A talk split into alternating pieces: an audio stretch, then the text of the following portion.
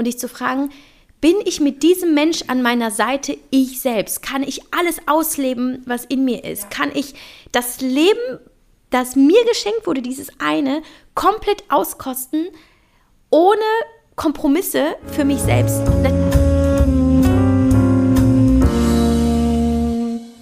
Hallo und herzlich willkommen zu einer neuen Folge Geschichten vom Ponyhof. Ich befinde mich aktuell noch in Berlin und äh, mir gegenüber sitzt mein heutiger Studiogast, Hotelstudiogast, Javi, wie würde Vasilis sagen? Haarmeister.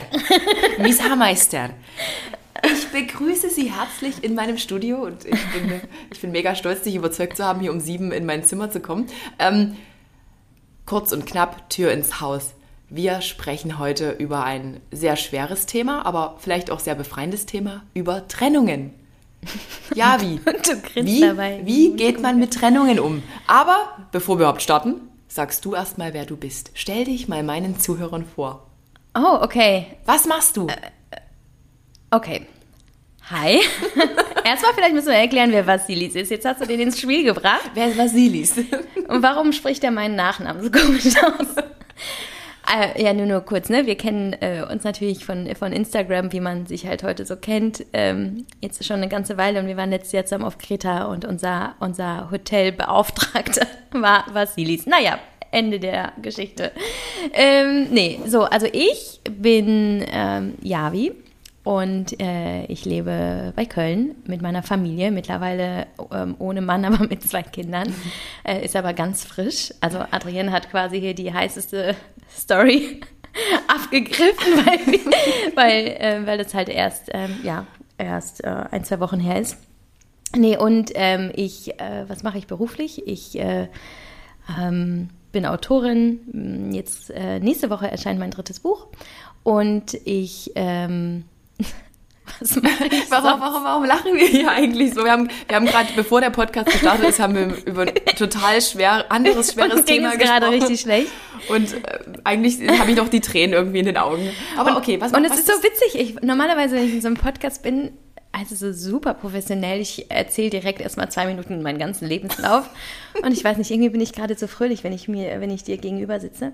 Äh, ja, ansonsten, ähm, ja, ich, ich blogge, habe einen Podcast, ähm, mache Instagram, verdiene damit quasi tatsächlich äh, mein Geld und ähm, hm. ja, bin einfach irgendwie überall und nirgendwo so. Ähm, und spreche eigentlich auf meinen Kanälen hauptsächlich ganz viel über ähm, ja, psychologische Themen, Mindset, ähm, ja, die Höhen und Tiefen des Lebens, äh, mhm. weswegen natürlich auch so eine Trennung dazugehört, über die ich natürlich auch äh, ich will nicht sagen gerne spreche, aber ich finde, es ist halt so ein super wichtiges Thema. Also ich, für mich fühlt sich das einfach nicht richtig oder authentisch an, wenn du irgendwie alle Themen des Lebens irgendwie äh, besprichst und auch erzählst, äh, zum Beispiel, ähm, wie du mit deiner Krankheit umgehst, wie ich in meinem Fall mit Hashimoto oder äh, mit Themen wie Unfruchtbarkeit, äh, weil meine Kinder ja auch nur mit Hormonen entstanden sind und so weiter, aber dann plötzlich äh, findet eine Trennung statt und die wird totgeschwiegen. Das mhm. passt für mich einfach nicht und mir ist halt Integrität total wichtig und ich finde halt, da darf man auch, wenn man bereit ist, muss man auch dazu sagen. Mhm. Also ich finde halt nicht, man, man sollte nicht unbedingt sich in Themen zwingen und darüber sprechen, auch nicht als Multiplikator oder als Content Creator, mit denen du dich einfach noch nicht wohlfühlst, die vielleicht noch nicht ähm, in dir gearbeitet haben, dass du es nicht aussprechen kannst. Aber ähm, ist in meinem Fall nicht so. Und dann, ähm, äh, weiß nicht, ich hoffe dann einfach mal, dass es jemanden gibt da draußen, der sagt, okay, jetzt äh, tut es mir gerade gut, wenn jemand einfach auch über seine Gefühle spricht oder seine Ängste und seine ähm, ja, Schwierigkeiten ähm, mit dem Umgang mit dem Thema. Und deswegen ja, ist es halt auch ähm, auf meinem Instagram-Account kurz Thema gewesen, dass die Trennung stattgefunden hat, einfach weil ähm, weil es jetzt auch an der Zeit war, mit dem Auszug meines Mannes das so bekannt zu geben, weil schon Fragen mhm. kamen natürlich, es ist schon so ein bisschen Du hast vorher nie darüber berichtet, du hast einfach nur diesen Auszug dokumentiert. Genau. Das, das war das eine, das eine, erst vor ein paar Tagen. Ja, erst vor ein paar her. Tagen, das habe ich aber ganz bewusst so gemacht, weil ähm, wir haben, also wir sind schon eine ganze Weile getrennt, beziehungsweise es war erstmal recht, relativ vage. Ich habe ähm, mich letzten Sommer schon getrennt, aber wir haben... Das, wir haben noch nicht gedacht, dass wir das echt durchziehen. Ne? Wir haben beide noch gedacht, okay, ein bisschen Abstand, ein bisschen Abstand und wir nehmen uns vielleicht nochmal eine Zweitwohnung und trennen uns räumlich so ein bisschen.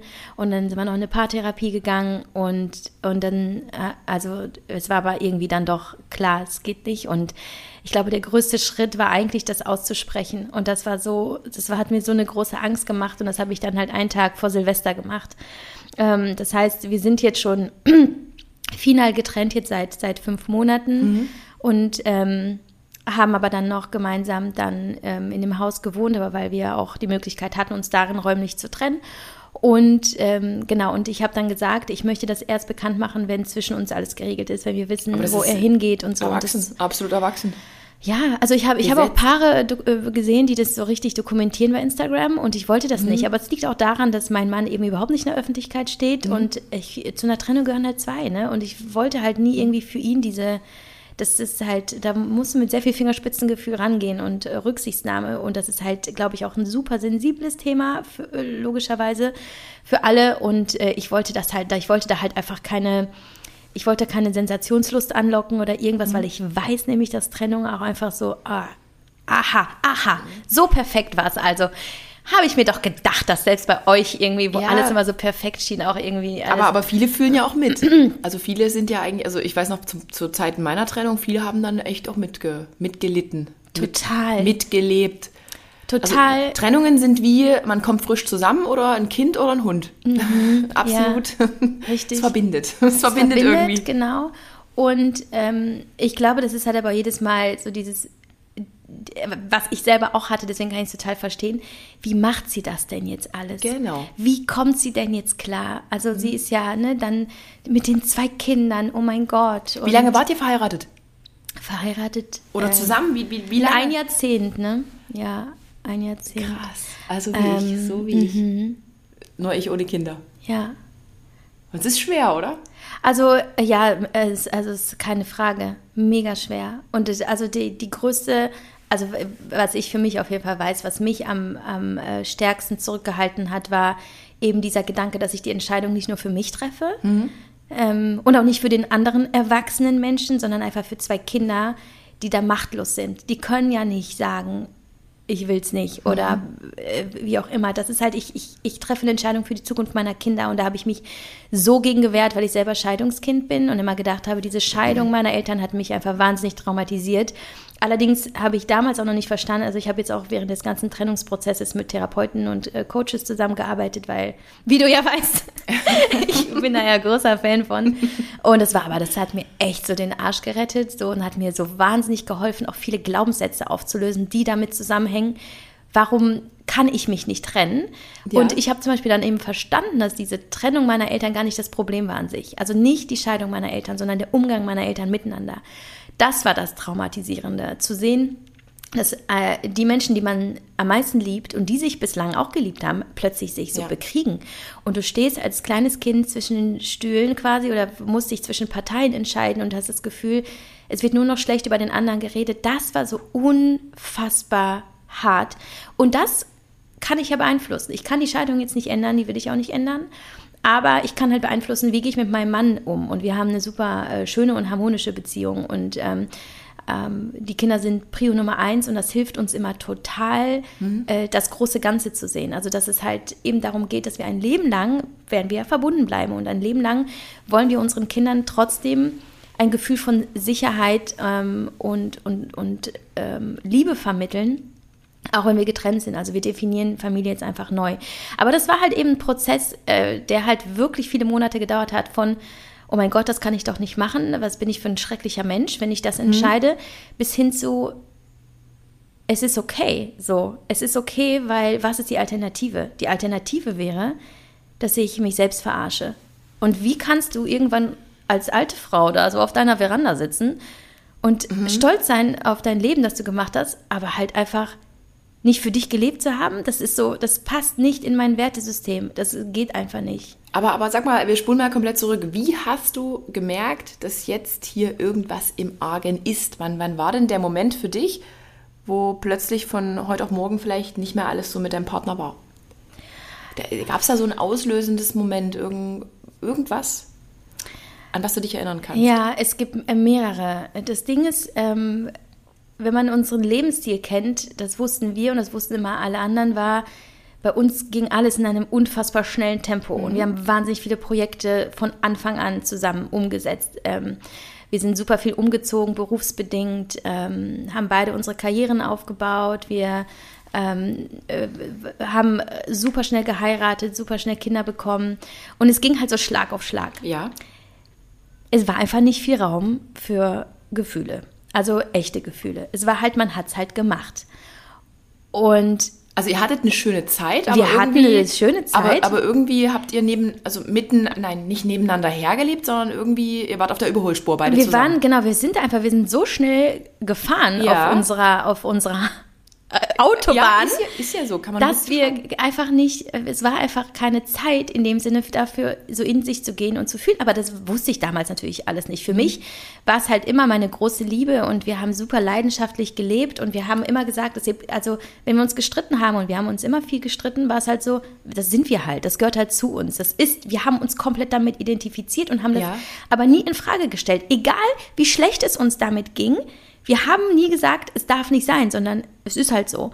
Und ähm, was aber passierte, war mit jedem Drama oder mit jedem auch verletzenden Streit entstanden immer so ganz kleine Wunden mhm. und die wurden aber in der Summe immer mehr und immer mehr und auf einmal merkst du, du warst halt schon so in der Basis so verletzt, dass halt ganz schwer war noch auf dieser Basis noch irgendwie neu, Neues zu pflanzen und wirklich so irgendwie alles zu vergessen. Ähm, was aber auch an sich erstmal gar kein Problem war, weil ich bin auch ein Mensch, der ähm, super äh, vergebend ist und, und verzeihend und nicht nachtragend und so. Das war gar nicht so das Thema. Aber es, es äh, war irgendwann so, dass ich, dass ich so eine Grundtraurigkeit hatte. Mhm. Und ähm, ich konnte das aber erstmal gar nicht wirklich ähm, damit in Verbindung bringen, weil es war halt immer viel los. Wir haben immer gesagt, irgendwann, wenn wir endlich zum Beispiel unser, unser Haus haben, dann kommen wir an, mhm. dann wird alles ruhiger, dann wird alles besser. Und wir haben alles an etwas in der Zukunft geknüpft und haben gedacht, wenn wir da ankommen, dann sind wir endlich glücklich. So, und dann, dann kauften wir das Haus, das wir, ja. ne, an, und das war so unser, das war halt so unser das ist ein Traumhaus. Ja, das, das ist Wahnsinn, dieses Ding. Ja, aber auch einfach für uns rein emotional. Ja. So, hier mhm. werden wir alt. Da ist jetzt, hier kommen wir no. zur Ruhe. Und weißt du, was dann passiert, Adrienne? Und das ist einfach das, was mich so, was mir so krass vor Augen geführt hat, wie naiv wir Menschen sind. Es ist eine Utopie, dass du glaubst, wenn du dir irgendwas kaufst und wenn du irgendwo ankommst, dass alles, was an Problemen da war, plötzlich verpufft. Und ich erinnere mich noch, wir sind in das Haus gezogen und es war eine Bestandsimmobilie, da war überhaupt nicht viel zu machen, aber wir haben halt aus ja, Geschmacksgründen, ästhetischen Gründen ein bisschen was gemacht und waren nach ein paar Monaten fertig. Und ich weiß noch, dass ich plötzlich so aus mhm. dem Nichts, ich bin dann durchs Haus und irgendwann blieb ich stehen und schaute mich um und das ist so ein krasser Moment gewesen, so ein Schlüsselmoment für mich. Und habe so gedacht, ich fühle mich so leer inmitten dieses ganzen Luxus. Es ist alles da und wir haben alles, was wir jemals wollten. Und ich fühle das einfach nicht. Und ab ja. da konnte ich das nicht mehr ignorieren, weil es wurde einfach still. Wir hatten keine Projekte mehr. Wir haben alles abgeschlossen. Wir hatten ja. Zeit, uns miteinander zu beschäftigen. Und das war ein, das war quasi Chance und Problem zugleich, weil mhm. die Chance, in sich zu gehen und herauszufinden, was man wirklich will. Und ich glaube, in dem Moment, wenn du dich dir selber zuwendest, besteht die Gefahr, dass du dich von jemandem anderen abwendest, weil du kommst dir selber näher, aber du entfernst dich dabei vielleicht von jemandem anderen. Und so war das halt auch. Und ähm, ich habe dann wirklich nicht mehr ignorieren können, dass da ganz viel im Argen war. Und dass wir zum Beispiel an sich so grundverschieden sind, ähm, was wir bislang immer so als Asset sahen. Und ich glaube, das kann halt auch gut sein, aber wir, wir, haben, wir gucken auf das Leben ganz unterschiedlich. Und das haben wir aber so nie, nie gesehen. Und, ähm, und mein, mein, mein größter Wunsch war einfach so angenommen zu werden, wie ich bin, mit, mit meinen Ansichten, wie ich, wie ich über Dinge denke und so. Und habe mich da leider einfach nicht nicht frei gefühlt. Also ich habe mich, ich habe mich nie frei gefühlt so. Mhm. Und das habe ich dann aber erst begriffen und dann hat das natürlich viele Monate gearbeitet und ich habe dann einfach gemerkt, ähm, ich tue mich ganz schwer damit, das noch zu akzeptieren. Es war alles okay, aber ich will kein Leben in einem Okay-Zustand. Also gerade in der Liebe. Also was Das- ist das wichtiger? auch niemand Was akzeptieren. ist wichtiger als Liebe? Ja. Und ich habe gesagt, ja, aber ich, ich bin, ich kann hier nicht frei fliegen wie ein Vogel. Ich bin hier eher in einem Käfig und Mhm. die Tür ist zu so. Und ich, ähm, ich, ich will das nicht. Ich will nicht in einem Okay-Zustand leben.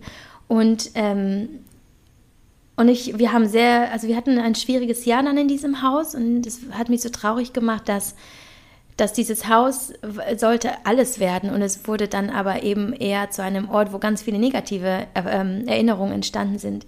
Und dann gab es einen Moment ähm, an meinem Geburtstag, ähm, der mich halt sehr äh, traurig gemacht hat, also sehr, sehr, sehr traurig und ab da war dann, war dann erstmal Ende. Was, was ist da passiert? Wie möchtest du darüber sprechen? Ähm, ich überlege, wie ich das formulieren. Also es, äh, ich will da nicht im Detail drauf eingehen, ähm, einfach weil ich äh, meinem Mann nicht da nicht unfair gegenüber sein möchte. Aber es gab einen Moment, der war eigentlich wunderschön. ja.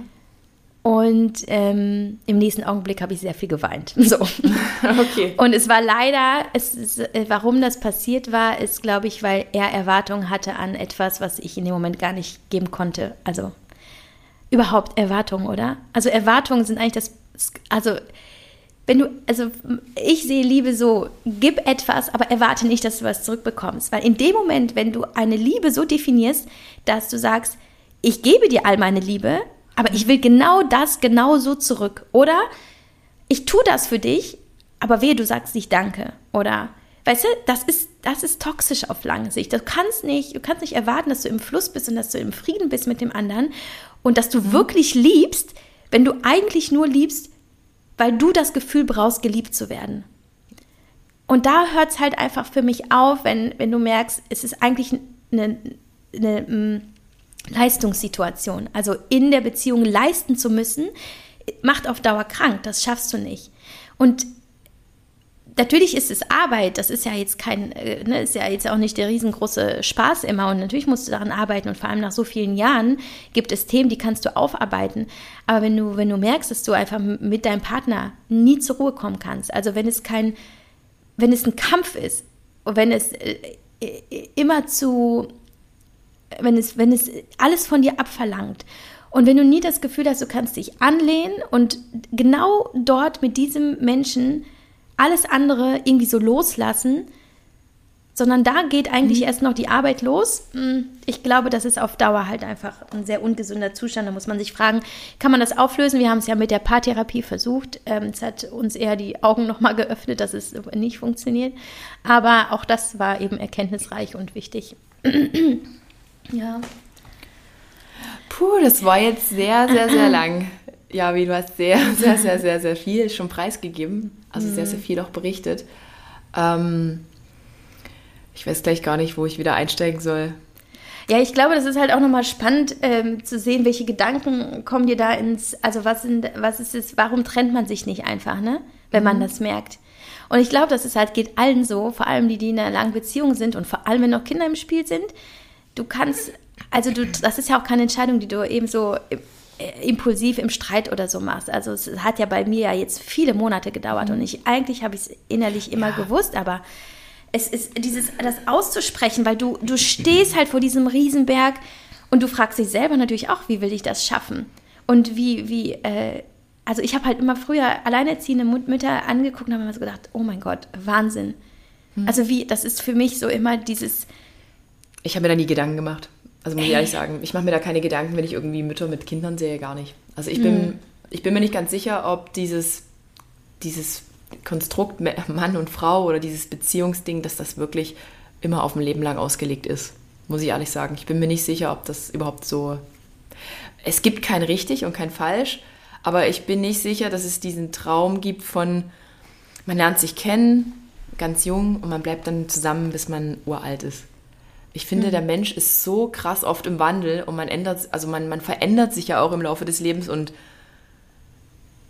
ich bin da echt nicht, ich kann das nicht sagen, seit meiner, seit meiner Trennung, und ich war ja nur auch zehn Jahre zusammen, ich habe ja auch einen neuen Partner und ich bin auch glücklich, aber ich habe seit dieser Trennung innerlich für mich so, ach, Glaubenssätze sind ja Quatsch, aber ich denke, es gibt nicht nur diese eine Person, an die man dann sich ein Leben lang noch klammert. Ich weiß nicht.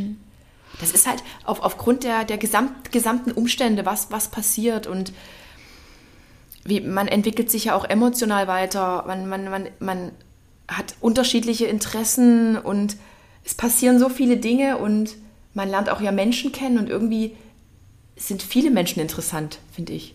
Das klingt total bescheuert, oder? Nee, das klingt ich jetzt weiß irgendwie so. überhaupt ich, nicht. Also ich, ich bin, ich weiß nicht, ob es unbedingt diese eine, diese eine Person ein Leben lang ist. Ich weiß nicht, ob ich in fünf oder in zehn Jahren am Ende an der gleichen Stelle stehe, wie ich jetzt vor zwei Jahren gestanden habe. Natürlich nicht, aber ich ist glaube so- trotzdem, dass äh, wir auch, äh, also insbesondere bedenken müssen, dass wir uns bis 30, Mitte 30, Mhm. Ende 30 halt einfach so krass entwickeln. Ich hätte zum Beispiel, rückblickend, hätte ich nicht mit Mitte 20 die Entscheidung treffen können, wenn ich heirate. Weißt du? Aber das machen viele. Also viele, viele sagen, das ja, wow, macht bin man voll, ja voll so. Und das zack, macht man ja so. und los geht's. Und das ist ja, du glaubst, es war ja, ich gehe ja auch in diese Ehe, ich bin auch in diese Ehe gegangen, weil ich gedacht habe, das ist für immer. Mhm. Du gehst ja, also warum heiratet man sonst? Ich war ja der festen Überzeugung, das ist die Liebe meines Lebens. Aber wenn ich, also die Yavi von Mitte 20 ist halt eine ganz andere Person gewesen als die heute. Und das Ding ist, ich glaube, du kannst mit einem Partner, der der, der ähnliche Werte, Energien, ähm, äh, der ähnlich aufs Leben guckt, ich glaube, mit dem kannst du gut wachsen. Aber wenn einer sich entwickelt in eine, eine bestimmte Richtung oder sehr viel mit sich selber macht, mit seiner, also zum Beispiel Persönlichkeitsentwicklung oder so betreibt und der andere eben nicht, das ist, du, du gehst einfach auseinander. Ähm, ich glaube, da ist es ganz schwer, sich dann gegenseitig zu greifen. Aber Also man, man merkt das ja jetzt auch nicht unbedingt. Also ich finde, man, man, man, man ist ja ständig im Wandel. Man entwickelt sich ja Tag für Tag für Tag irgendwie weiter. Also ich gehe da jetzt von mir aus.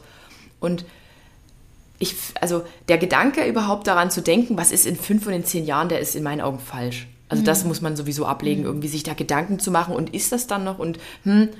Aber ich kann es mir auch vorstellen, dass man dann wieder getrennte Wege geht, muss ich jetzt wirklich sagen. Ohne, ohne, ohne dass ich ein Fan bin, heute der, morgen der und in drei Jahren dann der. So, so, so sehe ich das gar nicht. Ich habe jetzt eine unglaublich geile Zeit und ich liebe meinen Partner. Und ich kann mir auch vorstellen, diesen zu heiraten und auch Kinder zu bekommen, aber ich weiß nicht, was in zehn Jahren ist. So, so, so denke ich mittlerweile. Aber das ist also So. so. gesund, weil du hast selber die Erfahrung gemacht. Du bist Ja. ja auch damals mit deinem äh, Freund zusammen gewesen und dachtest, es äh, sei forever und so. Und das ist halt, es ist, muss man realistisch sagen. Du kannst nicht sagen, wie, wo du stehst halt in zehn Jahren.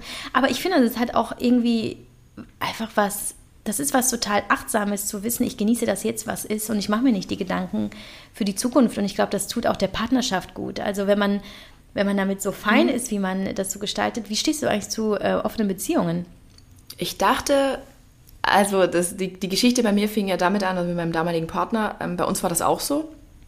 Wir hatten beide unsere Jobs. Dann ist das Instagram-Thema dazugekommen, dieses ganze Social Media. Also hatten wir dann eigentlich beide zwei Jobs. Und wir haben vielleicht auf einem anderen Level wie dein Mann und du ähm, irgendwie nur noch gearbeitet. Wir haben auf unserer richtigen Arbeit gearbeitet und in unserem Nebenberuf gearbeitet sozusagen. Also alles, alles irgendwie. Wir haben gefühlt nebeneinander hergelebt. Wir haben quasi alles abgeschlossen. Wir haben, wir brauchen heute noch ein Foto, da noch ein Foto. Jetzt fliegen wir noch in Urlaub. Urlaub war kein Urlaub. Urlaub war eigentlich, wir machen tolle Fotos, wir arbeiten weiter. Wir haben also eigentlich gefühlt, wir waren immer nur unter Strom. Aber es fehlten dann diese Momente der bewussten Zweisamkeit, dieses, ich konnte mich an ihn anlehnen. Also ich, mein, mein, mein damaliger Partner, ich schätze den unglaublich. Das war, Mann, jetzt habe ich, ich bin ein bisschen emotional heute. Ähm, ich schätze den ungemein. Javi, was machst du hier? ähm, aber es.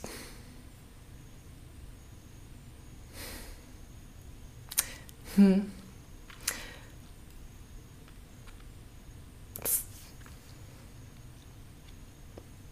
Habe es einfach kaputt gehen lassen.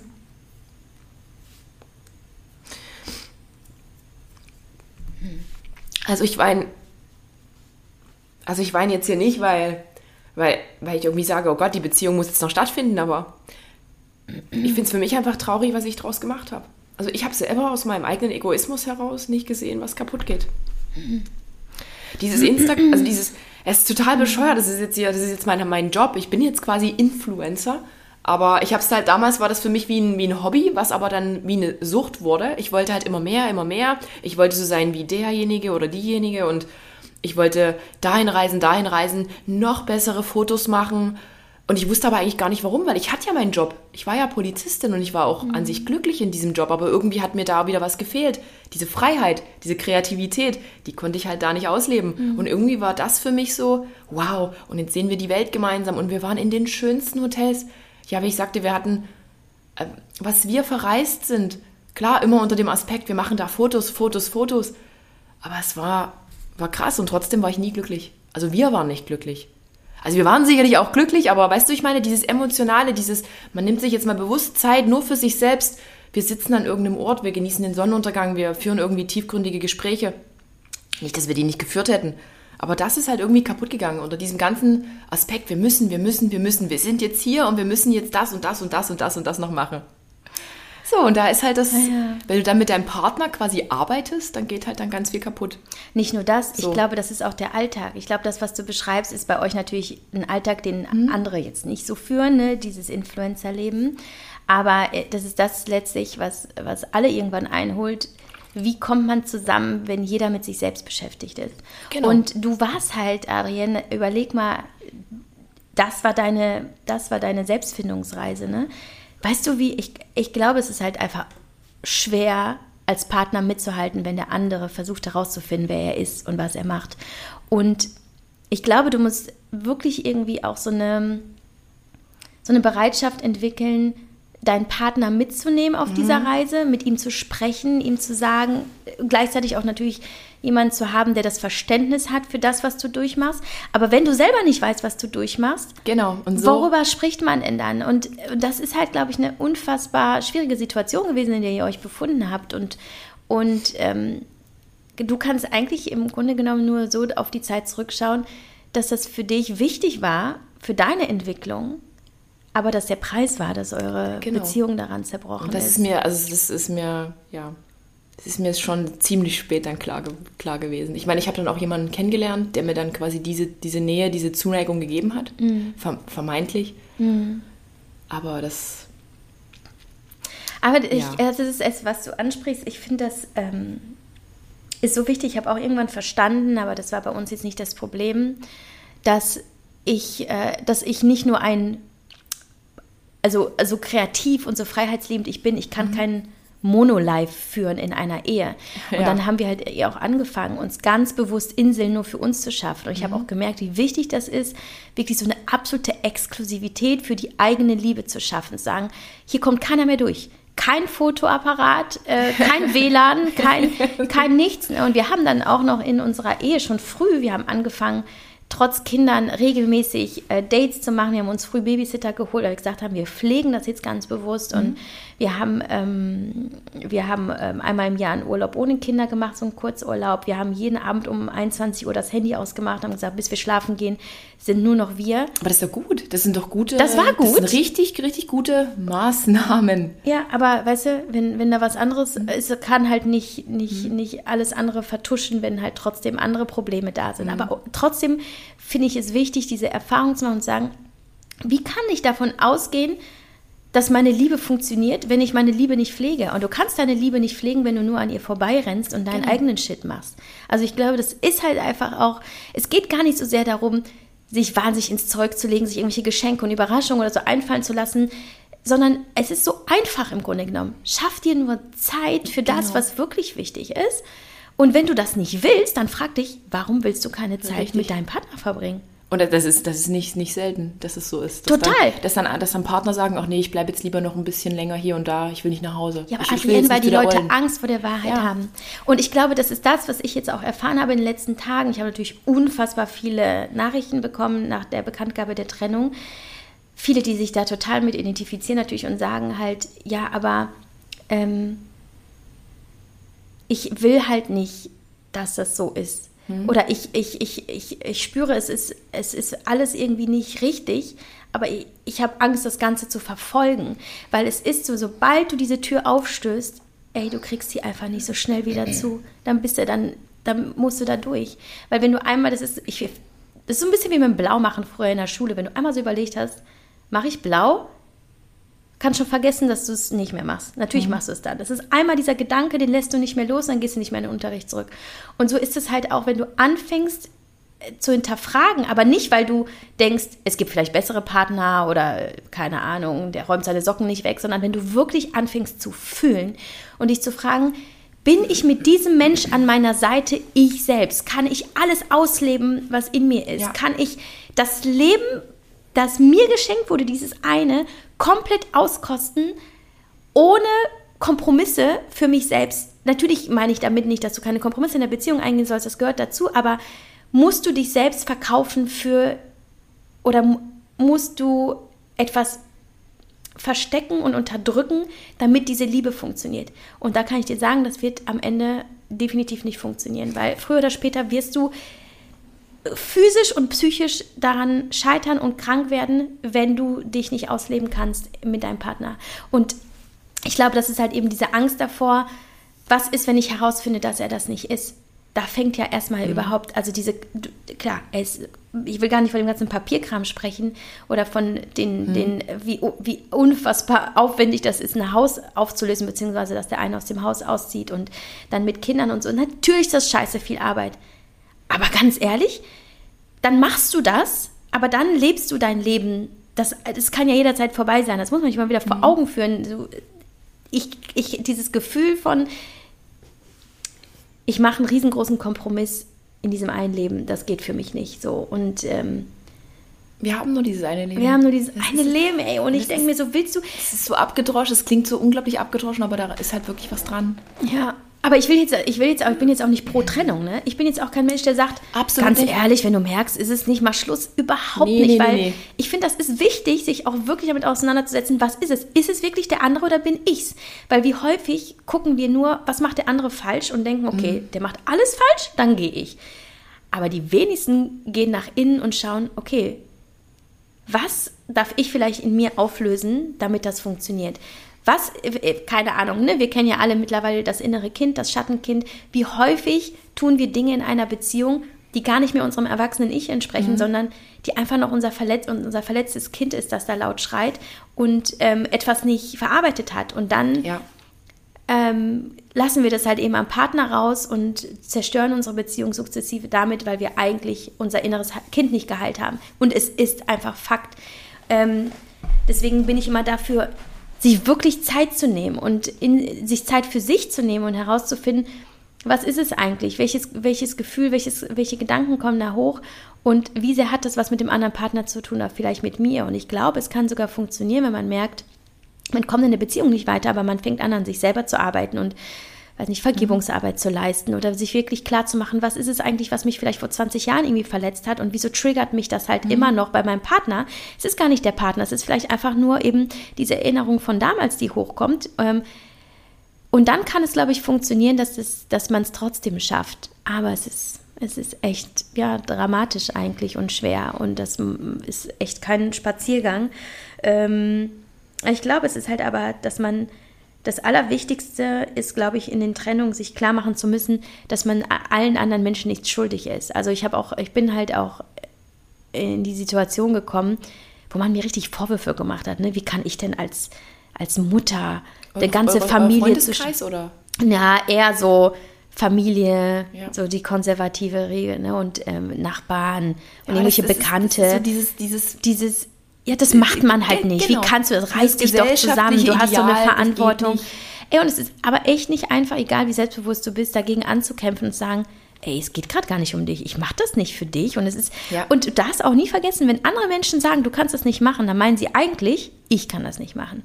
Die Menschen geben dir selten Ratschläge für dich, weil sie denken, mhm. es macht für dich Sinn oder es macht für dich keinen Sinn, sondern sie überlegen immer, sofort aus ihrem eigenen Wertesystem oder aus ihren ähm, eigenen Überzeugungen, könnte ich das? Und dann sagen sie, du kannst dich doch nicht trennen, aber eigentlich würden sie sich einfach nicht trennen. Deswegen Ratschläge, ich bin halt, ich habe früh schon aufgehört, nach Ratschlägen zu fragen. Ich, ähm, wenn ich Rat will, ich weiß, eigentlich habe ich alle Antworten in mir, ich gehe in die Stille und höre dann mir selber zu. Aber ähm, sich davon zu lösen, so, ich, ich muss irgendwie gut dastehen, was denken denn die Nachbarn? Ähm, wie soll ich es meiner Oma sagen? Hey, es geht einfach nicht um die anderen Menschen. Es geht darum, wie fühlst du dich, wenn du abends ins Bett gehst? Wie fühlst du dich, wenn, wenn dein Partner abends nach Hause kommt? Ähm, freust du dich auf die Wochenende mit deinem Partner? Ähm, es sind so, so viele andere Dinge, die einfach nichts mit anderen Menschen zu tun haben. Also, ganz also findest du das nicht beklemmt, ein Leben für andere zu leben so und etwas zu tun, was anderen gefällt, aber nicht dir? Also sorry, das ist für Ich meine, wir werden ja schon relativ zeitig in unserer Kindheit darauf ge getrimmt, anderen zu gefallen. Ist ja so. Du musst gut in der Schule sein. Mhm. Wir, wir, geben ja irgendwie allen, du, du, musst jetzt hier den Menschen die Hände schütteln, du musst jetzt bitte, du musst Danke sagen, du musst das, du musst das. Kinder werden ja auch schon relativ schnell auf dieses Gesellschaftliche getrimmt und wenn du dann anders bist, dann passt es halt ganz oft nicht. Also ich finde, ganz viel was jetzt hier im Erwachsenenalter rauskommt, ist halt irgendwie, keine Ahnung, ewig lang gesellschaftliches, was seit Urzeiten her besteht. Und wenn du, wenn du halt dort nicht reinpasst, dann bist du halt raus. Ich meine jetzt zum Beispiel dieses Thema mit dem Händeschütteln, auch so bei, bei Kindern und du musst das. Ich hasse es, Menschen die Hände zu geben. Ja. Ich hasse es. Ja. Aber ich weiß halt, ganz viele Menschen legen unglaublich viel Wert auf diese Hand. Ich meine, jetzt durch Zeiten von Corona ist es ja sowieso wieder relativ, äh, relativiert, aber das ist so ein Punkt, also so einer dieser Punkte. Du musst, wie gesagt, du musst gut in der Schule sein, weil sonst kriegst du halt keinen guten Job. Ja, da ist was dran. Das ist ja zum gewissen Teil auch berechtigt, aber ich finde es halt falsch, immer schon so einzusteigen mit diesem müssen, müssen, müssen. Mhm. Das ist irgendwie. Ja, und das ist, ich glaube, das Du darfst nicht schreien, du darfst nicht, nee. du darfst nicht weinen. Männer dürfen, oder du als Junge, du darfst nicht weinen. Du, du willst doch nicht so sein wie deine Schwester. Du bist diesen Mädchen, weißt du, wie ich meine? Das ist so. Apropos Mädchen, das ist auch ein spannendes Thema. Also was ich feststelle, ist halt dieses, es wird nie gefragt, wie kommt der Mann jetzt klar ohne Frau? Aber jetzt wird halt gefragt, wie kommt die Frau klar ohne Mann? Und auf mhm. einmal wird dir bewusst, was es bedeutet, alleinerziehende oder eine ähm, mhm. geschiedene Frau zu sein. Du wirst immer anders angeschaut, mit ganz anderen Augen als, als der Mann. Mitleidiger, würdest du sagen? Mitleidiger, ja, total. So? Und auch gleichzeitig so ehrfürchtig vielleicht von vielen ja. anderen, die glauben einfach, okay, wie, wie, wie krass, ne? wie macht sie das? Und ich, weil du als Mutter diese Verantwortung für die Kinder bekommst. Ja, genau. In, also als, ist das Aber auch finanziell. Oder? Nee, ist das nee, immer nee, so festgelegt, dass die Mutter dann... Ich habe da gar keinen, gar keinen Einblick, wie das, wie Nee, das also bei uns, wir haben, also wir haben auch darüber gesprochen, soll er die Kinder nehmen? Also da war auch, es war ganz kurz, war ein mhm. Gespräch, es hat glaube drei Minuten gedauert, weil es war relativ schnell erledigt. Also erstmal äh, lässt sich das äh, beruflich gar nicht abbilden bei meinem Mann. Und zweitens, also ich würde niemals, niemals, niemals, niemals äh, wollen, dass die Kinder nicht bei mir sind. Ich verstehe seine Seite. Aber, und aber ich. Ist er nicht gleichberechtigt? Er ist ja trotzdem der Vater, oder? Äh, nee, ja, aber in dem Sinne von, dass er, dass die Kinder bei ihm wohnen.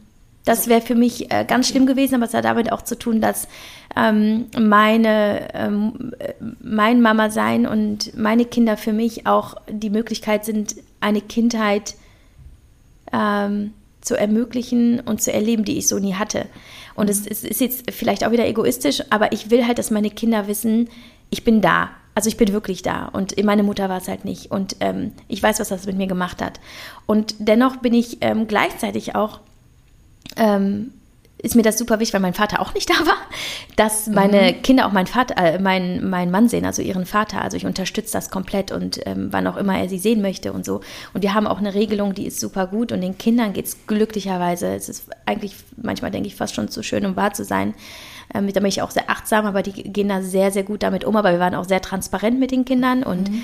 ähm, kann man die Kinder schon so früh mitnehmen? Man, wir haben einfach beschlossen, wir machen, also ich weiß nicht, wie du das äh, erlebt hast mit deinen Eltern. Ich, ich weiß, ich habe immer gespürt, wenn sie mich belügen oder wenn, wenn was war, und sie mir aber so getan haben, als wäre nichts.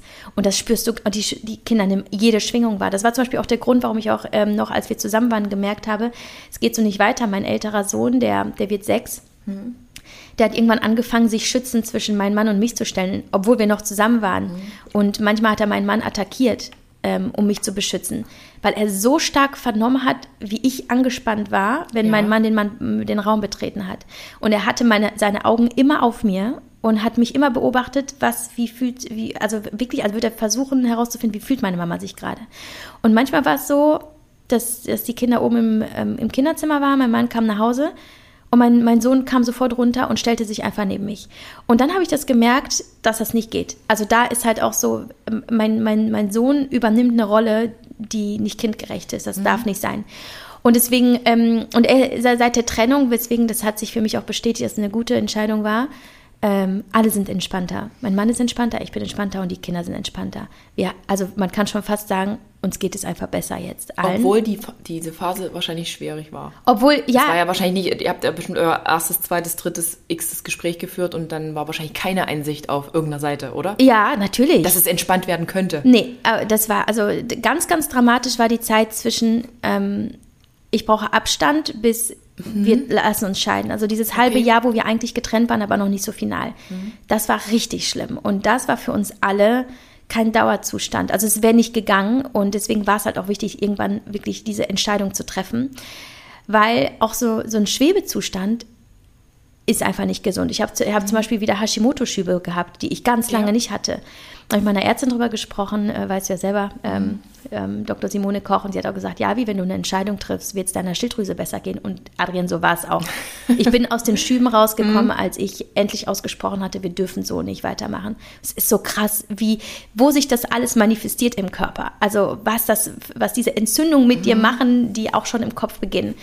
Ähm, und und dann äh, ist es so gewesen, dass wir uns mit den Kindern äh, drei Tage, nachdem wir es ausgesprochen haben mit der Trennung, haben wir uns mit den Kindern hingesetzt.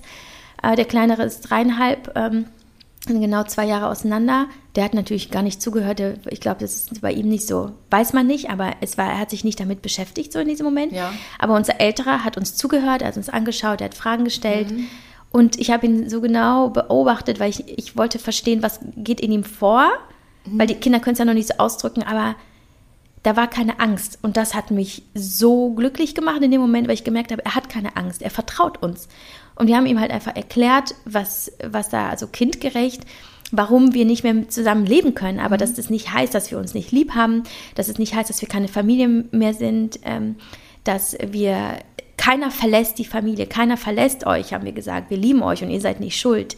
Also wir haben ganz viel ähm, versucht eben in dieses, äh, ja, in das Gefühl der Liebe und dieses Vertrauen zu gehen. Und wir reden bis heute auch, wenn, die, wenn, wenn der Ältere, der Kleinere nicht, wenn er Bedarf hat, aber das kommt ganz selten hoch, er ist eher sehr fast schon euphorisiert, also so, mhm. als ob er fast erleichtert wäre. Er genießt die Zeit in der Wohnung äh, meines Mannes, ist da total gerne. Ähm, die Übergaben finden sehr sanft statt. Ähm, wir sind alle im Austausch. Wir, also aktuell läuft alles wirklich gut. Aber ich habe jetzt zum Beispiel auch gesagt, wenn ich feststellen sollte, dass ich irgendwelche, hm, gerade weil er dieses Jahr eingeschult wird, das ist natürlich eine ja. besondere Herausforderung, dass ich definitiv sofort zum Beispiel einen Psychologen äh, hinzuziehen würde. Also ich würde meine Kinder, so wie ich es vielleicht damals auch gebraucht hätte, ja. um gut durch die Zeit zu kommen als Kind, ich würde definitiv ähm, jemanden an die Seite meiner Kinder stellen, der das anders auffangen kann als ich. Das ist mir halt super wichtig. Und ich habe zum Beispiel auch ganz früh bin ich in den Austausch mit den Erziehern gegangen in der Kita, habe gesagt, dass wir uns getrennt haben und dass ich mir wünschen würde, dass die Erzieher dann ein besonderes Auge auf die Kinder haben. Also, dass sie mit uns in Austausch gehen, dass sie mir sagen, ob, ob sie was wahrnehmen, was anders ist, was irgendwie auf mhm. eine besondere Trauer, die man so vielleicht nicht sofort ja. erkennt, hinweist. Und das ist halt einfach, glaube ich, so wichtig, offen zu reden und es nicht so tot zu schweigen. Also auch wirklich einzuweihen, die Menschen, die im Leben sind. Also ich bin auch zum Beispiel, wenn, wenn, wenn ich einem Nachbarn begegnet bin und wir wohnen in einer kleinen Siedlung, also es hat sich eh rumgesprochen wie ein Lauffeuer, aber wie geht's euch? Ja, äh, eigentlich ganz gut, aber wir haben uns getrennt, ist nicht so leicht, ne? So, einfach sagen. So, brauchst du das erstmal. Das ist das, was viele verschweigen. Das, ja, aus und Scham, das aus Scham aus, und so. warum auch immer. Und aber auch, weißt du, das ist halt, du, du kriegst dann auch viel Support. Das ist schön, ne, wenn du was brauchst, sag Bescheid, wir sind für dich da oder sowas. Finde ich auch super. Ich finde das besser, schön. als wenn dann alle sowieso anfangen rumzutuscheln. Ja, ich meine, die, die du nimmst den geredet. im Grunde genommen dann genau. äh, Lästermaterial. Ne? Richtig. Aber das ist gar nicht so der Punkt. Es ist halt einfach vielmehr dieses, Sag den Leuten doch, was los ist. Du musst da nicht alleine durch. Es ist eine harte Situation und du wirst dich wundern, wie viele dich auch auffangen und wie viele für dich da sind.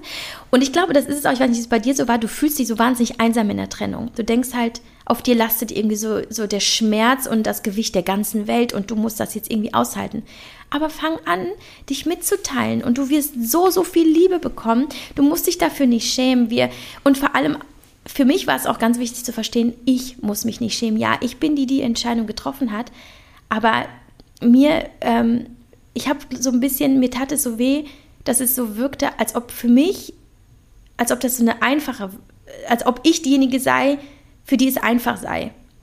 Und das tat mir so ein bisschen weh am Anfang, weil keiner hat gefragt, so in meiner Familie, wie geht's dir denn damit? Wie kommst du klar? Es war halt eher so, mein Mann war halt der, der der Geschädigte war. Ja. Aber diese Entscheidung zu treffen, Du bist ja dann quasi, du entscheidest dich für die Buhmann-Rolle, du sprengst die Familie. Das ist nichts, was du mal eben so entscheidest. Das ist, er verlangt alles von dir ab und erfordert so viel Mut und es ist nicht einfach und da sind so viele Schuldgefühle in dir. Ich habe bis heute immer noch dieses, es tut mir einfach so wahnsinnig leid, wie du auch gerade gesagt hast. Mir tat es so leid, dass ich diese Beziehung nicht retten konnte. Genau, genau das. Äh, Das ist, und auch immer wieder dachte ich, vielleicht war ich es, vielleicht habe ich es einfach nicht geschafft, in, in dieser Beziehung anzukommen. Aber das habe ich für mich auch aufgelöst. Ich weiß halt auch, was tatsächlich, äh, also das ist für mich auch wirklich wichtig war, diese Trennung zu machen, weil es wäre einfach nicht gegangen. Aber dennoch, diese Schuld, Schuld, Schuldgefühle, die waren immer wieder da. Aber man darf auch sich klar machen, Schuldgefühle sind auch einfach nur Gefühle, sie sind nicht die ultimative Wahrheit. Ja. Und du kannst sie irgendwie auflösen und ähm, hinterfragen und, und darfst damit arbeiten. Und das darf alles da sein, aber kannst auch überlegen, was steckt dahinter? Welche Glaubenssätze, was wurde dir halt mitgegeben als Kind? Und ähm, geht es doch nicht einfach nur darum, dass du einfach glücklich wirst, weißt du? Geht es nicht einfach nur darum, dass wir glücklich Eig werden? eigentlich geht es nur genau darum in deinem Leben, in deinem einen wertvollen Leben. Aber es ist halt auch bei mir familiär mitgegeben, du hast deinen Partner und den hast du halt wirklich bis zum Lebensende. Ich kenne das aus meiner Familie tatsächlich eigentlich nur so. Ich überlege gerade, kenne ich Trennungen in meiner Familie? Also meine Eltern sind noch zusammen. Ob die jetzt glücklich sind oder unglücklich sind, sei mal dahingestellt. Das ist, ist, meine Großeltern, auch die Großeltern meines damaligen Freundes, ich, ich kenne das, ich kenn das nicht. Ja. Ich kenne das mit dieser Trennung eigentlich gar nicht. Und so habe ich auch immer gelebt. Ich hatte meinen ersten Freund, den hatte ich sieben Jahre. Dann habe ich meinen zweiten Partner kennengelernt, das waren dann diese zehn Jahre. Und das war für mich völlig normal. Es war für mich komplett normal. Nee, man bleibt zusammen. Und es gab dann auch immer so diese Freundinnen von überall her, die gesagt haben, naja, mit einem neuen wird doch sowieso alles gleich. Also ihr werdet doch sowieso dann auch wieder an der gleichen Stelle sein. Also warum trennen? Also diese, diese, diese, keine Ahnung, das ist gefühlt Denken von, keine Ahnung, von wann. So dieses, es ist immer alles gleich und mit jedem Mann ist es gleich. Ja, wir haben beide die gleichen äh, ähm, Geschlechtsmerkmale. Also ein Mann hat halt immer, weißt, weißt du, wie ich meine? Aber es ist ja trotzdem nicht emotional gleich. Man, man ist ja ganz anders entwickelt. Und ich glaube, das ist, muss ich jetzt nochmal in Bezug auf meine Aussage von vorhin noch mit ergänzen. Ich glaube tatsächlich auch, wenn man schon einen gewissen Erfahrungsschatz an Partnern hatte, also das heißt jetzt nicht, man muss da 30, 40, 50 Partner gehabt haben, aber ich glaube, wenn man halt eben dann wirklich schon über 30 ist, über 35, man weiß dann wirklich wahrscheinlich eher, wo man hin will. Und man Ja. passt dann vielleicht eher zu jemandem als zu jemandem, der sich noch gar nicht gefunden hat. Also ich meine jetzt auf mich bezogen, es, mein damaliger Freund war mein zweiter Partner. Ich war die erste Partnerin meines damaligen Freundes. Weißt du, wie ich meine? Da, da fehlt ja jede Menge. Es gibt ja so viel zu erkunden und über sich selbst kennenzulernen. Und ich weiß nicht, ob dann immer der eine Partner. Es gibt bestimmt viele, die sagen, okay, der eine Partner, der reicht mir, mit dem kann ich auch alles kennenlernen und durchmachen, was geht, wenn man sich eben gleichmäßig entwickelt, wie du gesagt hast. Aber ja, das war- gibt war halt es auch. Und das so. ist, ich finde, persönlich, ich finde, das ist Respekt. eine wahnsinnig schöne Vorstellung. Klar. Total schön. Man Aber das mit Ding 16 ist, zusammen und ist bis 80 vereint. ja, Oh. und ey, ganz ehrlich, hätte ich auch gerne. Aber Hätte, wir müssen hätte, realistisch ja, sein. Also genau. es ist halt einfach dieses, was, was, also die Vorstellung und was ist aber tatsächlich möglich und das dann auch zu akzeptieren, dass es vielleicht einfach nicht möglich ist und dass es dann einfach vielleicht einfach okay ist zu verstehen, es gibt eben halt so Lebensabschnittsgefährten Ja. und nicht. Ist bei, es kann ja bei jedem anders sein, aber, Aber das muss man jetzt nicht vorher festlegen. Das ist jetzt ein Lebensabschnittsgefährte. Das ergibt Nee, sich ja. genau. Das, Ja. das ist genau. Und was mir auch total geholfen hat, ich weiß nicht, wie es da bei dir Mhm. Ähm, diesen Switch von ähm, Scheiße, ich habe meine Ehe äh, vor die Wand gefahren zu, ey, ich bin einfach unfassbar dankbar für diese Jahre, die ich hatte, die zu den Klar. wunderbarsten meines Lebens gehören. Also sofort in dem Moment, wo ich eher in die Dankbarkeit gegangen bin und in die Wertschätzung und verstanden habe, die nimmt mir keiner die Jahre. Und äh, also abgesehen davon, dass natürlich zwei wundervolle Kinder entstanden sind, haben wir wirklich eine unglaublich schöne gemeinsame Reise gehabt. Aber sie ist halt jetzt einfach nur zu Ende. Ich bin Richtig. ausgestiegen und für mich geht es jetzt woanders weiter. Aber ich bin trotzdem voller, voller Liebe zu diesem Menschen dafür, dass er es so lange mit mir ausgehalten hat. Und das, ja, und das ist tatsächlich äh, eine Sache, die, die man nicht vergessen soll. Ich, ich kann nach wie vor nicht verstehen, wenn, wenn manche, manche Partner, mit, selbst mit Kind, sich einfach gar nicht mehr in die Augen gucken können. Da gibt es komische Übergaben, da wird nur noch Hass und da wird immer noch Wut, Frust und alles Mögliche ausgeteilt. Und ich denke mir so, das hat weder das Kind verdient, noch habt ihr das gegenseitig verdient. Weißt du, so diese typischen Paare, die noch nicht mal nach fünf Jahren gut miteinander reden können. Ich verstehe das nicht. Das ist der Schmerz. Ja, das ist der Da, Schmerz. da ist irgendwas nicht verarbeitet. Und ich sage mir so, ich habe auch, wir ganz hatten viel auch, Ego auch. Ne? ja, wir haben uns auch richtig gezofft. Ich habe auch Mhm. immer gesagt, wir sind anders als andere Paare. Bei uns läuft die Trennung gesittet und wir werden uns nicht streiten. Für uns ist es klar, wir trennen uns. Und dann sind da nochmal richtig die Fetzen geflogen. Oh ja. Dann sind da emotional Dinge passiert. Dann hat der eine noch den anderen verletzt. Unabsichtlich sicherlich, aber absichtlich, wie ich denke. Mhm. Ähm, und dann waren wir genau wie alle anderen. Aber dann hat sich das irgendwann auch gelegt und ist gut. Also es ist so... Also ich glaube, das ist wirklich einfacher, ähm, wenn, also einfacher ist jetzt das falsche Wort, aber ich glaube in dem Moment, wenn du halt weniger dein, deine Augen beim anderen, bei dem, von dem du dich getrennt hast, sondern eher in dich gehst und wirklich versuchst, das Gute zu sehen. Also in das Gute in dem anderen Menschen, das Gute in der Zeit, dankbar zu sein, dann wirst du milder. Du wirst automatisch milder, wenn du dich nicht für negative Gefühle entscheidest. Und das ist eine Entscheidung. Du kannst dich entscheiden, im Krieg zu sein oder du kannst dich Ja. entscheiden, im Frieden zu sein. Aber es fängt alles in dir drin und im Herzen an. Und wenn du, wenn du, wenn es dir gelingt, eben diesen, diesen Shift, diesen gedanklichen Shift hinzubekommen von er ist schuld bis hin zu keiner ist schuld. Wir haben Genau. einfach, es hat nicht gepasst hat und wir nicht dürfen einfach jetzt annehmen, was ist. Und wir schauen beide nach vorne und wir sind dankbar füreinander. Und ihr werdet beide wieder glücklich. Und man Jeder wird, glücklich. genau. Ich habe zum Beispiel, ich habe jetzt ähm, auch eine Podcast-Folge aufgenommen zu dieser Trennung. Ähm, ich weiß gar nicht, wann die hier erscheint, aber die erscheint jetzt diese Woche. Das ist, glaube ich, auch die einzige, der einzige ja, Content, in dem ich mich dazu so äußern werde. Aber da habe ich auch gesagt, im Grunde genommen ist, ist wenn du, wenn du es so machst, wie ich es gemacht habe oder wie wir es gemacht haben, dann kann eine Trennung auch eine Trennung aus Liebe sein und für Liebe. Weil in dem Moment, wenn du entscheidest, dich selber frei zu machen und loszumachen und den anderen auch, weil du weißt, dass beide eigentlich scheiße unglücklich sind, entscheidest du dich nicht nur für die Liebe zu dem anderen, weil du musst ja nicht jemanden nur ähm, als Liebespartner lieben, sondern als Mensch lieben. Und du entscheidest dich für die eigene Liebe, weil du sagst, meine, meine Liebe zum Leben ist so groß, meine Liebe zu mir ist so groß, ich will wieder glücklich werden. Das heißt, wenn du da auch überlegst, kannst du die Trennung vielleicht auch einfach als Akt der Liebe sehen, für dich selbst und für den anderen, dann bist du ja nicht mehr so in diesem Hass. Und ich glaube, es ist so wichtig, aus diesem, aus diesem Hass rauszugehen und, und wirklich loszulassen. Und ja, aber das ist alles, ich weiß auch, wenn da, wenn da Verletzungen stattgefunden Mhm. haben und wenn vielleicht halt auch wirklich ja, böse Dinge stattgefunden haben, ist es schwer. Weil dann bist Kann du halt ja. automatisch in diesem, aber er oder er, aber sie, hat das gemacht und so. Mhm. Aber wem bringt das was? Also keinem. Das wird, du hältst dich nur selber gefangen. Solange du in dem Schmerz bist, in dem Hass, hältst du dich nur selber gefangen. Deswegen ist Vergebung, glaube ich, so wichtig. Zu verstehen, keiner hat es wirklich böse gemeint. Keiner wollte dem anderen wehtun. Aber wir sind halt einfach Menschen, wir machen manchmal einfach Fehler und dumme Sachen. Ähm, aber wir können wir können es jetzt hinter uns lassen und nach vorne schauen, weißt du? Aber Absolut. es ist nicht so einfach alles. Ja. Wie stehst du eigentlich zu offenen Beziehungen? Ey, es ist in Ich habe es so vorhin gar nicht zu Ende beantwortet, aber erzähl du. Äh, ich habe tatsächlich ähm, letztes Jahr, ähm, ich folge ganz lange schon Jules Vogel, kennst du die? Sa sagt mir was, ja? Ja, sie spricht ja ganz viel, ähm, also ihr Account heißt Jules Vogel, ne? Jules, und sie spricht ganz viel über offene Beziehungen, Polyamorie, lebt einer ähm, ähm, Beziehung mit einem Mann und einer Frau. Und äh, ich folge ihr schon noch bevor sie das so ähm, thematisiert hat, beziehungsweise bevor sie selber in dieser Beziehung war. Und dann kam das halt irgendwann auf und ich bin ihr weiterhin gefolgt und habe ihre Podcasts gehört und ähm, bin mit diesem Thema in Berührung gekommen und dann hatte sie mal irgendwie so einen Buchtipp und ich habe ein Buch gelesen, äh, Wie wir lieben heißt das. Und ich fand es einfach nur spannend, aber es ist einfach, weil ich jemand bin, der sich generell für ganz viele Themen, die bislang auch so nicht in meinem Dunstkreis waren, so interessiert und einfach mal schaut, okay, was gibt es da sonst noch? Und es macht für mich irgendwie Sinn. Es macht aber für mich nur Sinn, wenn du ein Mensch bist, für den das Sinn macht. Also es ist nicht ein universell denkbares Konzept. Ich glaube, ganz viele Menschen brauchen die Monogamie.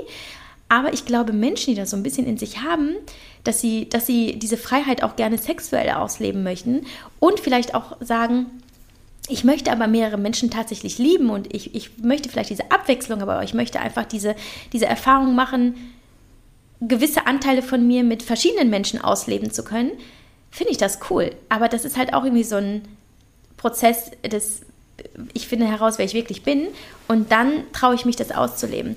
Ich selber ich weiß es ehrlich gesagt nicht. Also witzigerweise äh, ziehe ich immer wieder mehr Menschen an. Seitdem, es ist immer faszinierend so. Ne? Ich habe mich mit dem Thema mhm. angefangen zu beschäftigen oder habe einfach darüber gelesen und ähm, so, das ist ja jetzt irgendwie auch relativ weit verbreitet.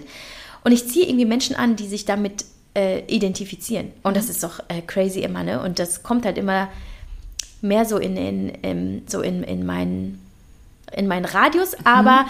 ob ich es wirklich machen könnte mit meinem nächsten Partner, I don't know. Also das kann ich dir noch gar nicht sagen, mhm. aber ich, ich, ich, also totally feel it. Also ich weiß, es, da, das hat eine Daseinsberechtigung und es ist, ich glaube, ich habe einmal so aus Interesse, weil ich gerade das Buch gelesen habe, habe ich bei Instagram, Instagram mal gefragt, so eine Umfrage, könntest du dir vorstellen, eine offene Beziehung zu leben? Mhm. Rat, schätze mal, wie viel Prozent gesagt haben, nein. Vielleicht äh, 40 Prozent haben Nein gesagt. Und du glaubst, äh, 60 Prozent haben ja, ja, eine offene Beziehung? Ja. Nee. 96 Prozent haben Nein gesagt. Quatsch. 4 Prozent haben gesagt, könnte ich mir vorstellen. Aber es wird doch so viel betrogen. Und es haben richtig viele Teil. es, es, geht doch richtig das rund. ist es, Adrienne. In deutschen Betten geht es doch rund, nur nicht miteinander, weil, sondern genau. woanders. Und du sagst es, weil die Menschen haben das in Was? sich. Die Menschen haben das in sich.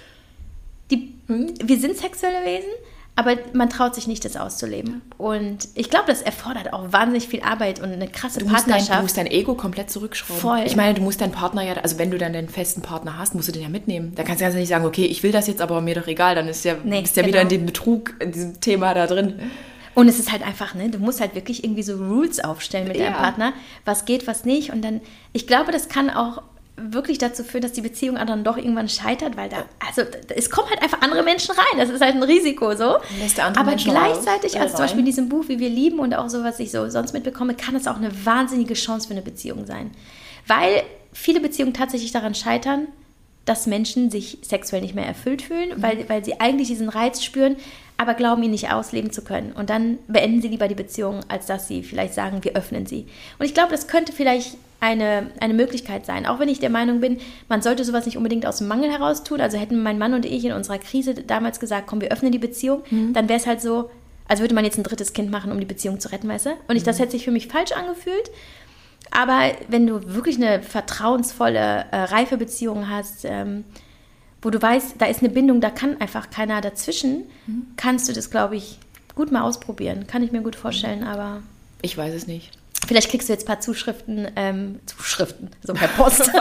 nee. Vielleicht kriegst du, nee, nee. so von, von, äh, von, deinen, von deinen Followern, die sich vielleicht dazu äußern und sagen, wie sie es selber leben. Das wäre doch mal interessant, könntest du ja vielleicht ich mal dachte, teilen. irgendwelche wütigen Männer.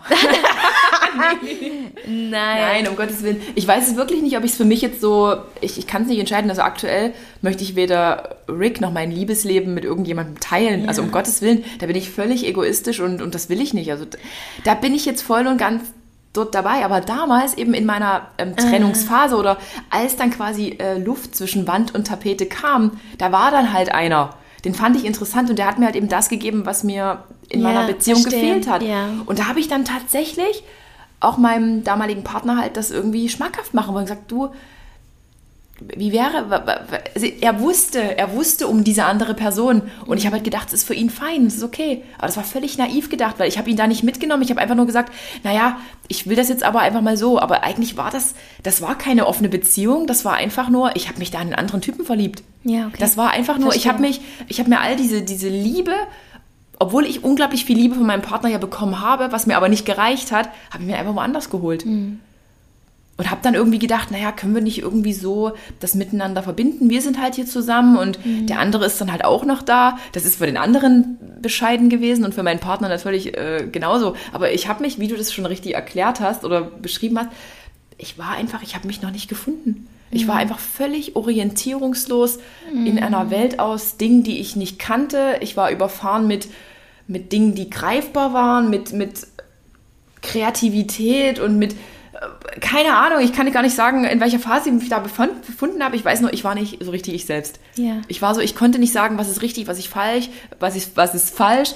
Ich, ich habe diese Beziehungserfahrung auch nie wirklich gehabt. Ich hatte zwar eine Beziehung, aber ich hatte halt zwei Männer. Weißt du, wie ich Ja, meine? Und ich ja. dachte so, hm, Ah. das war auch keine Midlife-Crisis dann, dass ich gesagt habe, oh, jetzt muss noch was Neues her. Ich weiß nicht. Ich weiß wirklich nicht, was mich da geritten hat. Ja, Ich- gut, äh, mir du hat halt einfach. Es ist das Normalste der Welt, glaube ich, dass es, äh, dass du, wenn du, wenn dir die Nähe in einer Beziehung fehlt, dass du, wir brauchen, wir alle brauchen Nähe. Das ist ja das, ist ja unser Urinstinkt, dazu zu gehören, angenommen zu werden, geliebt zu werden. Das ist, das ist halt in uns. Und wenn wir es halt in der Partnerschaft nicht haben, ich glaube, deswegen gehen einfach so viele Menschen fremd, ähm, weil sie es halt einfach, das vermissen wir irgendwann alle. Und ähm, ich glaube auch, dass das, aber weißt du, weil du sagst, du warst so lost und so. Ich war wirklich lost. Aber ich lost. glaube, es ist so norm, also es ist auch so okay, weißt du. Es ist so, warum müssen wir alle immer alles schon wissen? Das Mhm. ist doch alles. Ich glaube, wir werden bis, bis äh, zum Ende, bis zum bitteren Ende, werden wir uns alle irgendwie immer wieder verändern und, und ähm, neu finden müssen. Und, und ich glaube, je früher wir akzeptieren, Mhm. dass alles immer in, in der, im Change ist und nichts einfach in Stein gemeißelt, was aber gleichzeitig ganz geil ist, weil überleg mal, du weißt einfach noch nicht, was auf dich zukommt in deinem Leben. Da ist noch alles möglich. Das ist toll. Vielleicht wirst du Politikerin nächstes Jahr, wer Ja. weiß. Weiß es alles, alles. Ich sehe dich schon. Nee, es ist irgendwie das ist so verrückt. Das, das Leben ist so verrückt. Es ist so verrückt und es ist, glaube ich, geil, wenn du einen Partner hast, der sagt, okay, du bist zwar scheiße anstrengend, weil du so verrückt bist, aber ich finde es geil. Ich will da einfach Teil von sein und ich Genau. supporte dich. Und dieses, ich glaube, das ist auch so was, was so, so wichtig ist und was mir so gefehlt hat persönlich, ist halt dieses Gefühl von, ich check zwar nicht immer alles, was du da machst und warum du das machst, aber spielt keine Rolle, weil wenn du glücklich bist, bin ich es auch und ich finde, ich supporte dich einfach. Du hast meine volle mentale Unterstützung.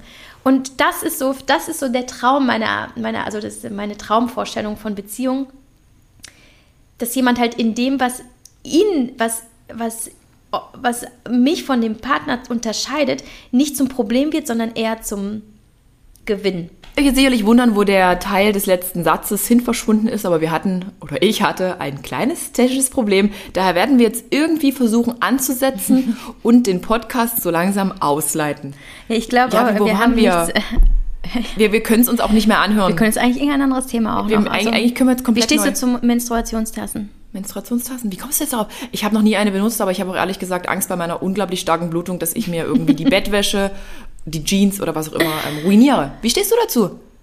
Also ich benutze Periodenunterwäsche. Wirklich? Bist du da Ja, angekommen? wirklich, ja. Ich bin da angekommen. Aber was ist denn, wenn man so richtig stark die Periode hat? So Äh, richtig ja, ja, stark. ich so glaube- ri- also ich habe wirklich, ich habe richtig krass. Ja, da kann ich nicht von reden, habe hab ich nicht. äh, Aber es ist toll. Rohr frei, Ich habe nee. ich hab jetzt eine gute Überleitung. Es ist toll, wenn du einen Partner hast, der dich in all deinen äh, Ja.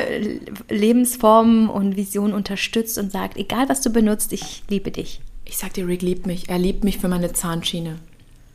Wow. Wir, wir waren Das mal. ist das Schönste, was ich je gehört Ja, es ist total skurril, oder? Wir waren mal in. Äh, Rick und ich, wir waren mal in Dubai. Und ähm, ich hatte meine Zahnschiene schon im Mund. Und er hat die dann genommen. Adrienne, komm, ich nehme die dir aus dem Mund. Und dann hatten wir Sex.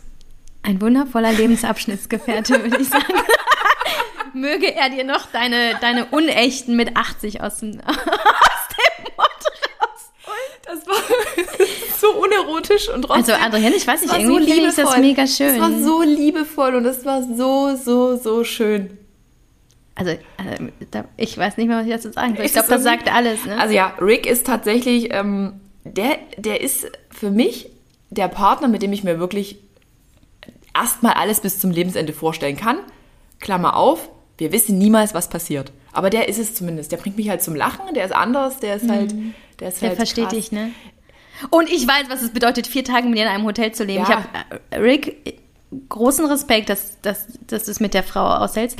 Aber Und, und it's was, love. It's love. Ja, it's love. Und, und was wichtig ist halt, was ich in meinen früheren Beziehungen nicht gemacht habe, aber bestimmt auch dem geschuldet, wenn man halt eben, meinen ersten Freund hatte ich mit 17,5, da ist man jung, da redet man nicht. Da habe ich aber auch nie geredet, irgendwie, was, was ich will und, und was mir gefällt. Und bei Rick ist es wirklich so, der, das, das funktioniert. Ja, der, man redet halt offen über Dinge, die einen nerven. Was könnte hier besser sein? Wie machen wir das? Und so weiter und so fort. Aber weißt du, was ich vorher nie glaube? Ich kenne ja eure Story und ähm, ich weiß halt noch, wie was du, was dir gelungen ist, was glaube ich ganz vielen Menschen nicht gelingt, ist, den Menschen hinter der Fassade zu sehen, also den Menschen hinter seiner Optik. Weil du hast ja damals auch gesagt, so, oh ja, irgendwie hat er mich so gar nicht und so, das hat mich Null. gar nicht. Aber dann hast du erkannt, was eigentlich für eine Seele dahinter schlummert. Und ich glaube, viele Menschen gehen immer noch mit der, mit der rein, weißt du, mit dem, mit dem, mit der, mit dem Scan irgendwie durchs Leben, äh, gefällt er mir optisch und äh, wenn Und- der, und der das und das, das nicht und hat. genau. Und wenn du das alles ablegst und wirklich dich so connectest, das klingt jetzt so mega spirituell, aber das ist es am Ende. In der Liebe geht es ja irgendwie auch darum, dass man sich halt seelisch einfach verbindet. Und dann spielt halt eben das, was vorher vielleicht zwischen einem stand, nämlich das rein optische, optische einfach keine Rolle. So, das ist halt total irrelevant. Und ich glaube, deswegen ist dir das so gelungen und das ist einfach so wunderschön und das würde ich mir. Ist dir mal aufgefallen, dass wir jetzt eigentlich die Podcast-Folge gar nicht so sehr über Trennung, sondern viel mehr über Liebe gemacht haben? Eigentlich schon. Aber es geht ja letztlich, also Trennung, wie ich schon gesagt habe. Aber glaubst halt du, auch glaubst du noch an sowas wie Liebe? An, an sowas Boah, wie die, die, diese große Liebe, dieses, dieses von Disney geschaffene Traumkonstrukt? Ich, ja, ich glaube daran. Ich, also sowas von. Ich, äh, für mich, ich habe auch festgestellt, so in den letzten Jahren, für mich gibt es nichts Wichtigeres als Liebe. Und das ist vielleicht so paradox, weil ich mich getrennt habe, aber ich glaube auch gerade deswegen, weil ich verstanden habe, was Liebe für mich ist und welche Liebe ich leben und selber erleben möchte. Und da ich sie nicht mit diesem Mann leben konnte, habe ich die Konsequenz, äh, Konsequenz daraus gezogen, rauszugehen und nach dieser Liebe in Anführungsstrichen zu suchen. Ich gehe jetzt nicht raus und suche, sondern ich, ich mache da kein, für mich keinen Kompromiss. Ich bin da, ich will das oder gar nicht. Und äh, ich finde das gar nicht so schwer. Also ich habe jetzt nicht so den mega hohen Anspruch. Es ist halt einfach nur, ich will keinen Kampf. Und ich will einfach, dass alles möglich ist. Dass man alles mit dem anderen ausleben kann. So. Und das, das, das, das Leben von außen an sich ist ja schon schwer. Es ist jetzt nicht jeder Tag gleich, nicht easy. Und wir haben alle Probleme, auch im, im, in, ganz vielen anderen Bereichen. Und wenn das dann aber in der Beziehung sich nur noch schwer anfühlt, Genau. traurig, wa- wa- was, was fällt dir noch ein, dann, dann, dann ist es das vielleicht wirklich nicht. Dann sollte man einfach mal in sich gehen und gucken, was will ich, wo will ich hin, bin ich glücklich, kann ich Absolut. mir das noch vorstellen. Weißt du was? Ich habe immer wieder diesen Gedanken im Kopf so, Liebe tut nicht weh. Liebe darf nicht wehtun. Liebe tut weh, wenn es nicht die Liebe ist, die zu dir passt. Und ich, und das ist auch eine Erkenntnis, die, ja, die auch schmerzt, weil du dann erkennst, okay, es passt halt nicht immer so das, was du willst und das, was, was wahr ist, zusammen. Und du musst dich dann halt für einen Weg entscheiden. Und für, ich, für mich war es halt so, ich wollte mich für das Richtige entscheiden und nicht für das Bequeme.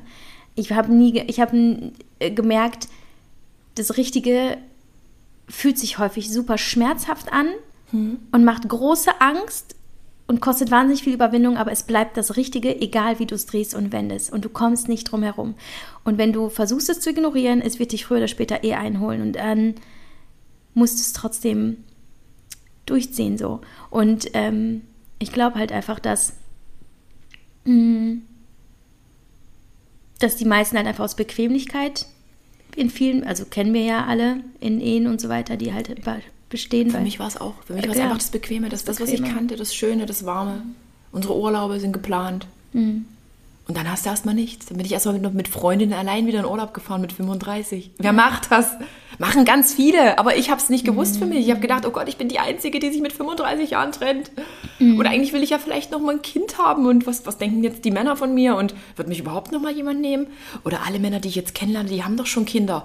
Will ich das für mich? Muss man ja auch mal so egoistisch sagen, möchte ich einen Partner kennenlernen, der ein Kind hat? Du siehst das bestimmt aus einer ganz anderen, offeneren Perspektive. Ich habe noch nie ein Kind gehabt. Ich kann, ich weiß es nicht. Aber man nimmt, also man, man, man verliebt sich ja nicht in den Mann wegen der Kinder oder wegen keiner Kinder. Man verliebt sich ja in den Menschen dahinter. Ja. Aber das waren alles so komische Gedanken, die mich jetzt Ja. quasi getriggert haben, wo ich gesagt habe, nee, oh Gott, Ganz normal. Und ich Äh, glaube, dass das sprichst du ganz viel aus der Seele. Und ich habe jetzt noch so eine Idee. Also lass uns deinen äh, Hörerinnen ähm, ein, also wirklich äh, was an die Hand geben, womit sie jetzt arbeiten können. ne?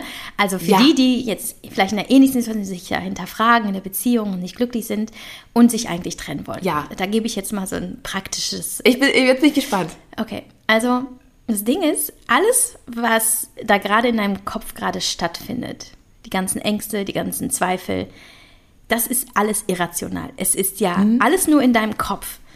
Und da ist viel in Und da, diesem Kopf. da ist es leider auch Wirklich. immer sehr viel in deinem Und und Mist. auch es ist auch okay, weil Angst will ja eigentlich nichts anderes als uns beschützen. Angst ist kein schlechtes Gefühl. Angst sagt, ich will dich davor schützen, dass es dir wehtut. ja. Aber Angst kennt nicht den Unterschied zwischen echter Gefahr, wie zum Beispiel einem Massenmörder oder, Oder einem Säbelzahntiger, Ja, ja, der hinter dir herläuft. und aber einer irrationalen Angst, die nur in deinem Kopf ist. Das heißt, die Angst darfst du so annehmen, aber dir klar machen, dass alle Szenarien, die du dir in deinem Kopf durchspielst, dass du für immer allein bleibst, dass dich Ja. nie wieder jemand lieben wird, dass du finanziell nicht klarkommst, dass du äh, irgendwo in einer, in einer Wohnung leben wirst, die dir nicht gefällt. Diese Szenarien werden wahrscheinlich niemals eintreten. Und wenn du dich trennen willst, dann mach das zu deinem stärksten, ähm, also mach dir dein Warum klar, warum du dich trennen willst, stell das über alles und geh trotzdem los. Weil in dem Moment, wo du losgehst, stellst du fest, es passiert gar nichts, wenn du dich trennst. Es passiert wirklich nichts. Also klar, es, ist, es, es, es tut weh, ich habe mir Ja. auch die Augen aus dem Kopf geheult, aber auch dann, was passiert, wenn du heulst? Nichts. Nichts. Also es gehört auch dazu. Und ähm, natürlich wird es nicht immer einfach. Natürlich werde ich auch, wenn ich jetzt die Schule losgehe, mit Gott, mit Kindern in der Schule, wie, ne, es ist halt wirklich, aber auch das, das werden wir alle schaffen. Wenn wir alles schaffen und es kann aber, Klar. also nie vergessen, es kann alles noch viel, viel besser werden und wird wahrscheinlich viel besser. Und ihr werdet wieder glücklich. ja. Denkt auch nicht nur an euch, denkt auch an euren Partner. Auch der hat es verdient, ein glückliches Leben zu führen. Und nicht vergessen, wir haben sieben Milliarden Menschen auf dieser Welt. Ganz genau. Es, es gibt ganz viel Material Ja. da draußen. Und äh, selbst wenn ihr erstmal alleine seid, ist auch okay. Wollte ich gerade sagen, es so ist ja, du tolle musst ja Zeit. nicht rausgehen und sagen, ich will schon direkt nächsten, sei doch einfach auch mal eine ganze Weile alleine Richtig. und bau deine Beziehung zu dir selbst auf so. Ja, ich war, ich war Kümmere ein um Jahr selbst. allein. Ich war wirklich richtig. Ich war noch nie in meinem Leben so lange getrennt und allein. Also ich hatte jetzt nicht viele Beziehungen, aber das war für mich irgendwie erst total eben genau, wie du es beschreibst. Aber dann am Ende, ich war so glücklich. Ich hatte so viele Freunde und ich habe so viele Menschen in mein Leben gelassen. Ja. Das, was ich in meiner Beziehung nie zugelassen habe, auch weil wir eben hier und da und überall waren und immer gearbeitet hatten oder gehaben. Ich, das, da gab da gab's keine anderen Menschen, da war kein Platz. Aber jetzt war so viel Platz. Ich glaube, es ist Das so spannend. wichtig, dass man sich traut, auch alleine zu sein. Ja, und es ist auch okay, dass ihr an Menschen geratet, die vielleicht, sagt man geratet? Ger Gerät. Nee, Man gerät an Menschen. aber dass ihr an Menschen gerät? Nee, dass ihr an Menschen geratet. Nee, gerät. Sicher? Also das werde ich dann Okay, mal googeln. mal. Äh, Oh Gott. Es ist, es ist okay, dass ihr an Menschen gerät? Nein. Nee, das klingt Es ist okay, dass ihr Scheiße, an Menschen geratet, die vielleicht mal keine gute Absicht mit euch haben. An Menschen geratet Du wahrscheinlich. kannst, ne? findest es keine Ruhe. Warte mal, ich muss was mal googeln. Du musst dich Hab ich nicht konzentrieren. gesagt, dass ich Germanistik studiert habe? Warst du nicht auch mal Chefredakteurin? ja, ja, ja. Damals. Ja, ja, wie äh, man, man geratet an Menschen. Äh, ja. Also ich kann es jetzt, ich leider. Also es ist okay, dass ihr auf Menschen trefft, die euch vielleicht nichts Gutes wollen, dass ihr vielleicht auch mal einen, einen, einen blöden Typen kennenlernt, der euch verarscht, der dann schon drei andere Freundinnen noch parallel laufen hat oder drei andere Dates. Das ist okay. Das ist wirklich, es gehört dazu und es ist nichts Schlimmes, nichts Schlechtes und ihr seid auch Ja, deshalb genau. nicht weniger wert. Ihr werdet irgendwann wieder frei sein und dann zieht ihr das Glück magisch an. Die Liebe. Das klingt zwar abgedroschen. Äh, also da fällt mir nichts mehr zu ein. Ich, ich glaube, wir haben jetzt alles, was es an, an äh, so äh, schlauen Tipps aus der Persönlichkeitsentwicklung gibt, haben wir alle rausgehauen. Ähm, ja. ich, ich Ah, also ja, wie also- völlig hilfreich. War wirklich eine, war, war eine spannende Geschichte, also deine, deine Trennung, auch wenn es jetzt sicherlich nicht in allen Facetten und Details waren, wir bestimmt noch drei Stunden hätten weitersprechen können, aber wir müssen Mir ja fallen auch noch viele Sachen ein, aber ich muss zum Zug. ja, ja, ja, wir muss zum Zug und Und du musst auch noch Und, äh, ja. tolle Sachen machen. ich muss jetzt auch noch tolle Sachen machen und ähm, ja, meine Emotionalität, muss ich wirklich jetzt nochmal abschließend sagen, heißt nicht, also es ist auch okay, dass man nach so einer langen Zeit tatsächlich nochmal emotional wird und sagt, hey, ich habe dem einfach Schweine wehgetan. Ja. Und mir tut das immer noch weh. Und Ja. vielleicht habe ich das nicht verarbeitet, aber heißt nicht, dass ich jetzt sage, oh, jetzt, wir müssen die Beziehung wieder aufleben lassen. Es ist halt einfach so. Ich bin halt ein echt mitfühlender Mensch und manchmal werden einem Dinge auch erst viel später klar, wo man in dem Moment vielleicht einfach viel zu wo das Ego halt im Weg stand, wo man sagt, nee, der ist schuld und wer, wer, wer. Und deswegen, so. ganz wichtig, du kannst nicht bereuen, was war und du kannst dir auch keine Vorwürfe machen, weil du hast zu diesem Zeitpunkt immer so entschieden, wie du ja. in diesem Augenblick einfach in der Lage warst zu entscheiden. Du hattest nicht das Wissen von heute, du hattest nicht den Stand von heute, du konntest es damals nicht besser machen und das ist auch ein, ein wunderbarer Weg, sich selbst zu vergeben, mhm. zu verstehen, die Adrienne von damals konnte nur so. Und genau. das ist okay. Und die Adrienne von heute macht es heute besser. Mit Rick Sie und Alma. besser. Genau. Und in diesem Sinne wünsche ich euch einen wunderbaren Tag. Tschüss, Berlin. Adios, Berlin. äh, wir müssen noch arbeiten. Ja, wir fährt heim. Wir hören uns zum nächsten Podcast wieder. Adios. Tschüss.